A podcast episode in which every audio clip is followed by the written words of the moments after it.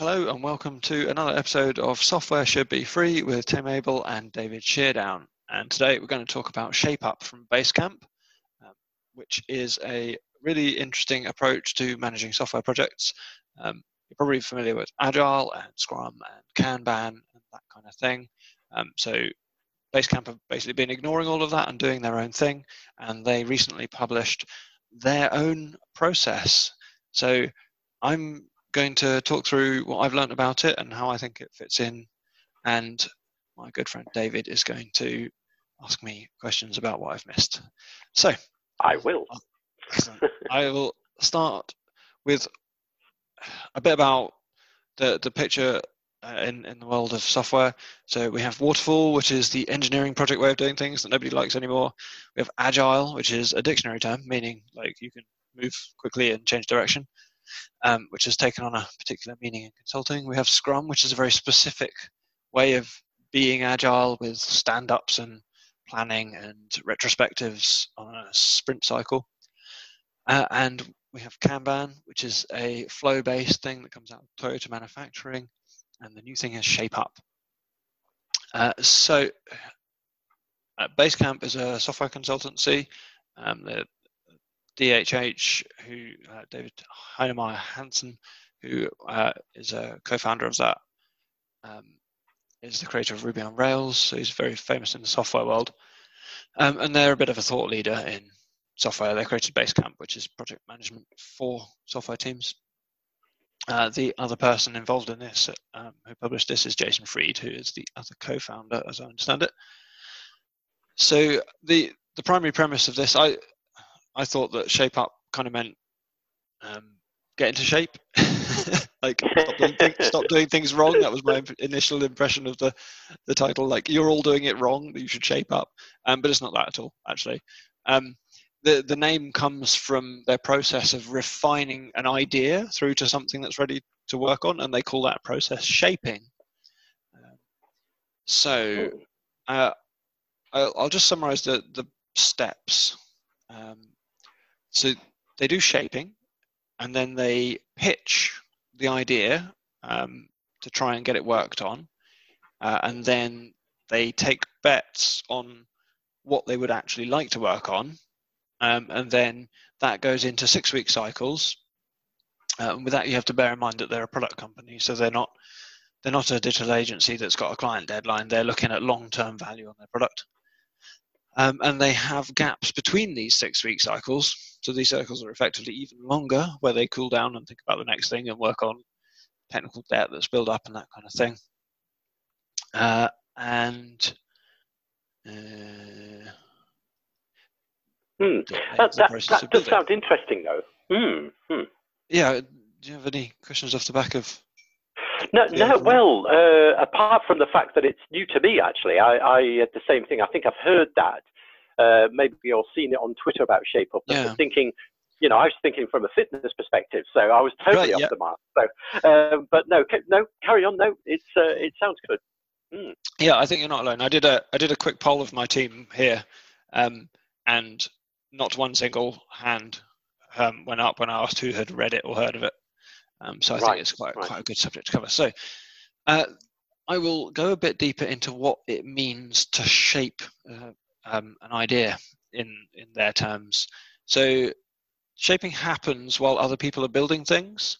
So that they might be it, it's not there's not a time when you do shaping shaping is a constant process where if you have an idea then you would work on shaping it it's not tied to the cycles the six week cycles um, uh, anyone can do this um, the person who has the idea, they would take input from everybody. Um, they use a Google Documents system to collate all of this information into uh, something coherent.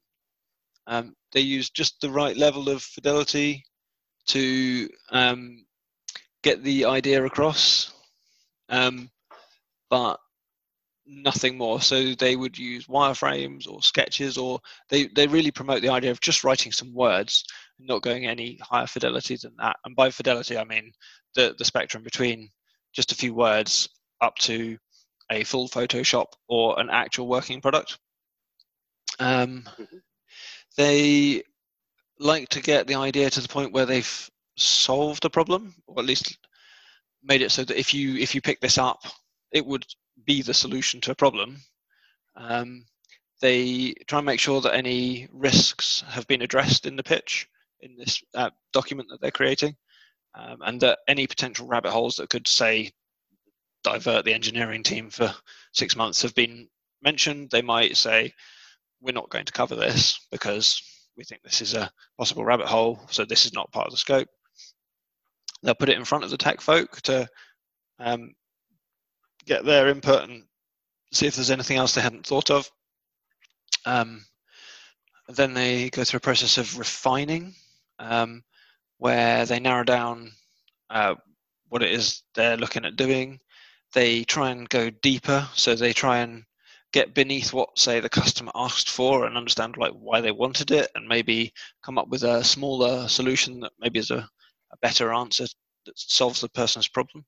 Um, and I, I, think from what I've heard, you can see that in the Basecamp product that they they've got kind of like a lightweight product that just solves the problem and doesn't do anything extra. Mm. Um, the this document that they're creating it has to be bounded to be finished, so it specifies what they're going to do, but also what they're not going to do. It also has to specify what their appetite of spending time is. So you have to say on this document, we're willing to bet two weeks on this, or we're willing to bet six weeks on this. So that gives it a context in terms of value versus money of the thing that you're trying to do, which is really interesting. Um, they also specify the bounds of design to prevent over engineering. So um, I'd have to go and read a bit more. It's a little while since I read this. So I had to read a little bit more on what exactly they meant by that. Um, but it's all up on the internet. Oh, I should mention, uh, you can read this at basecamp.com slash shapeup. Uh, ah, okay. It's all up there in public, and this is where I got this from. Um, I think so I also had some just interviews. A, Carry on. Yep. Mm. Oh no, no. I was just going to ask a quick question there. It obviously they've, um, you know, there's there's obviously a lot of talk about agile is dead, you know, and things like yeah. that. You know, grand statements which are mm-hmm. good for Linkbait. But is it just uh, obviously they've gone through this process? They've got a good history. You know, they've obviously, you know, had plenty of sort of like years of building products and such. Uh, but is there, is there, to your knowledge at the moment, is there anybody else using their methodology apart from them? Um, I don't think so. I think they released this really not very long ago. Um, right, right. And my view on this is, I think like everybody should pay attention and take the bits that work for them. And maybe we'll see shape up consultancies show up and teach people how to do it, just like we've seen Scrum and Agile mm, consultancies mm. show up. I think there's um, it's a, a, good fit for certain kinds of teams and products. um, there's probably some training opportunities to be had there, um, but I think it's really early days. Um, but definitely, definitely something to learn from. Uh, right. shall I carry on with the, the shaping up bit? Yeah, yeah, yeah. Please. Yeah, sorry. Yeah. Uh, so, in terms of who does the shaping up and where and how they do it. Um, they talked about interaction design being part of it. They talked about the people doing it being technically literate. Um, it's a strategic thing, so they're trying to um, do strategic direction of the product. They they might not involve anyone else initially, so it might be a closed door thing. So they might uh, do as I'm doing now and go and shut a door in a meeting room and just sketch things out. They mentioned the idea that the early ideas could be really fragile, um, and you need to flesh them out a little bit more before you talk to other people. Um, but that's not to say they don't. As I mentioned earlier, they do put the ideas in front of everybody so that there there aren't surprises when they come to work on it. They mm. might do it just inv- individually, or they might pull in a trusted collaborator. Well, I mean, they're all trusted in that company, but they might pull in a particular collaborator to work on it. Um, it's really important that the it's a really fast and rough process getting this initial idea down. They don't they don't like make it a heavyweight process um, and then they'll refine it before they share it more broadly. Um, as I mentioned, it's not it's not scheduled in their cycle of time. It's just whenever inspiration sp- strikes, they'll go off and do it. Um, mm. They have this concept of breadboards, um, and they're talking about electronic breadboards. So they talk about maybe something that functions but doesn't have design aesthetics, um, doesn't maybe meet a bunch of criteria that the real product would, would require. Um, they use that term quite a lot in the document. um, they, they talk about words not pictures is quite a, a, strong thing for them. So when they're like sketching out a, like a flow of how some screens might work together, they might literally just write login on a on a in a box. Um, that would yeah. represent. Them. Yeah, people know that. Yeah, yeah, yeah. yeah. Um, so really keeping it as low fidelity as they can to get the message across. Um, and they've got a mm, specific mm-hmm. thing that they outline. So they go in quite, quite a lot of detail of their specific process. Um, so they they have this idea about how you write a word and then some more words underneath for uh, what is on that page, for example, or how it behaves, and then drawing arrows from one box of words to another box of words to indicate the flow of things. Um, no, mm, nothing too surprising, but just like a nice lightweight approach. Um, they mentioned fat marker sketches, which again is like when they're sketching out designs to prevent getting too refined. So they use a literally a big fat marker pen. Um, again, trying to get right. that lightweight fidelity. Um, and one of the sort of key things is the output of this is the elements of it.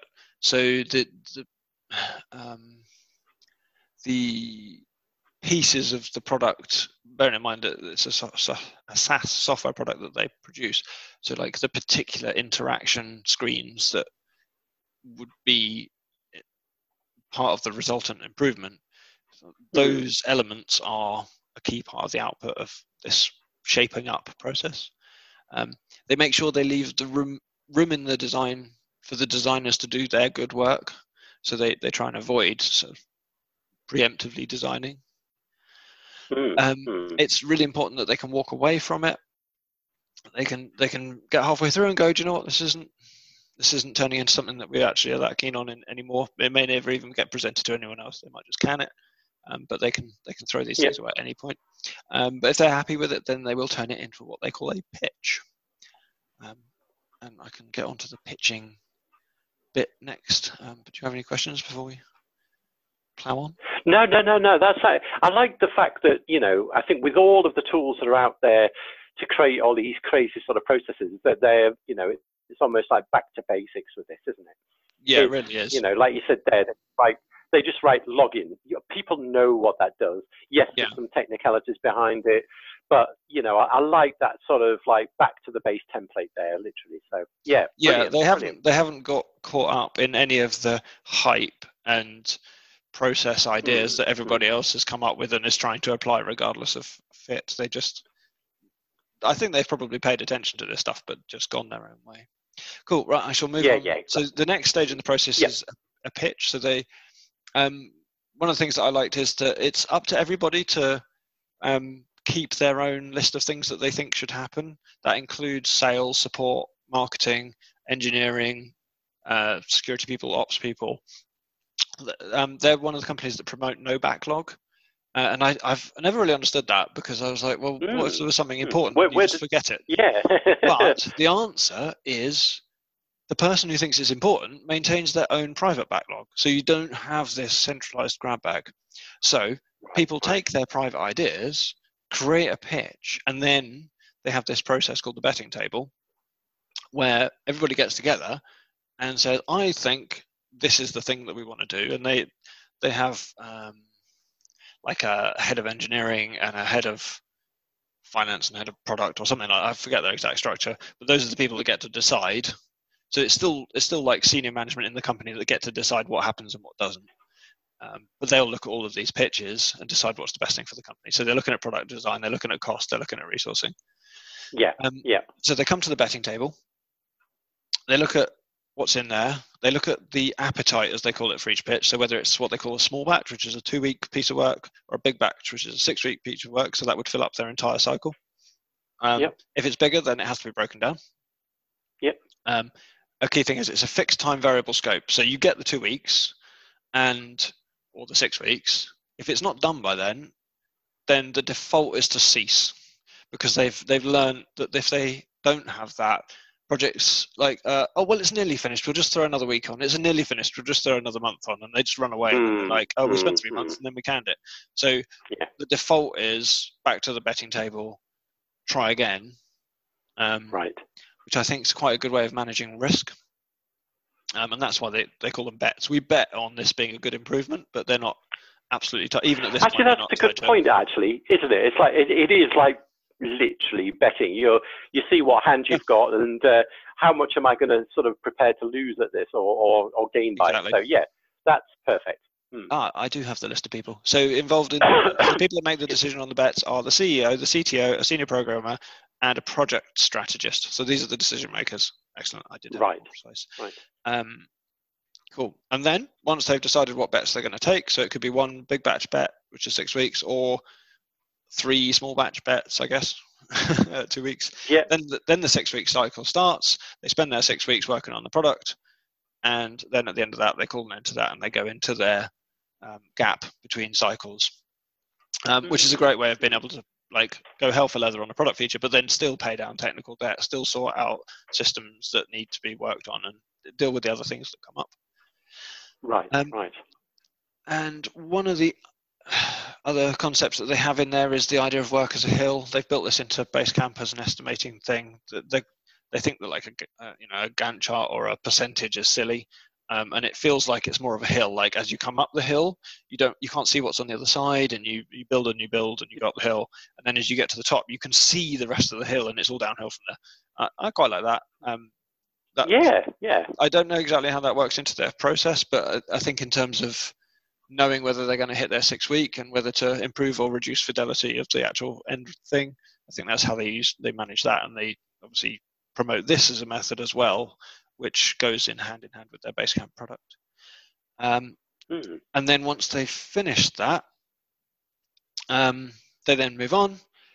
They get feedback, which then becomes new bets that get shaped up it doesn't automatically get a follow-up priority. So just because they worked on something and it wasn't perfect doesn't mean it comes to the table with any kind of greater weight. They still shape it up with everything else and then comes to the betting table, which is great. Um, and they hmm. have a, a cool down time, which I think is, is the gap, which stops like a knee-jerk reaction to something that's happened. Um, right. So that right. that summarizes the process. We're, we're running a bit short of time. So let me just plow straight into some notes I made on, on what that means. Um, because really you're going to be looking at, do I want to run a team as a Scrum team, a Kanban team, or a Shape Up team, or some blend? Um, so mm. The Shape Up process, it has no backlog. Uh, like I mentioned, everyone keeps their own to dos and brings a pitch. This means you don't lose time to repeatedly grooming a backlog of things that maybe don't that matter that much, but unimportant, mm. but important things don't get forgotten because people will make sure they bring their top priorities, um, and people can bring those top things. So, like the support team might have a real pain for their users, they can bring like just the top two things and go, look, this is really important. Whereas if it was on a backlog, the product manager might might spend all morning reviewing a backlog and pick a few tech debt items and never touch it. Yeah, yeah. Um, they default to no. They they have a nice way of saying that, which is mm, that's interesting. Maybe we'll do that some way. Um, so they avoid judging too early. So they don't kill things immediately if they're not sure. Um, hmm. They they still give it credit for potentially being a good idea, uh, but something really has to earn its way into being built. Um, the some of the reasons behind why I think they're going this way: uh, risk management. So they they never overrun because if it hits six weeks, that's it, it's dead, um, and then it has to come back to the table. Um, the efficiency of the whole thing. They don't they don't spin their wheels on un, badly defined work where they discover what it really meant later.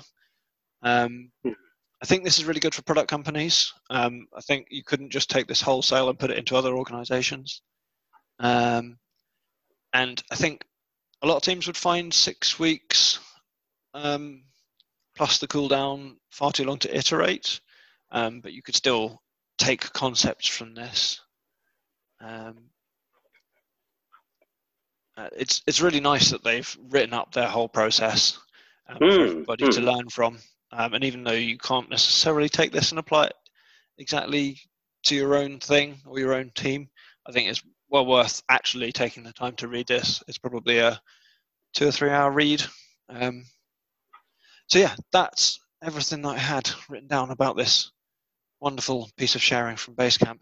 So we have about two minutes. Is there anything that you'd like to dig into? No, I, I, I think it, it, sounds really good, and I think um, all I was going to say is that it's it's like everything with, like you said, the waterfall approach.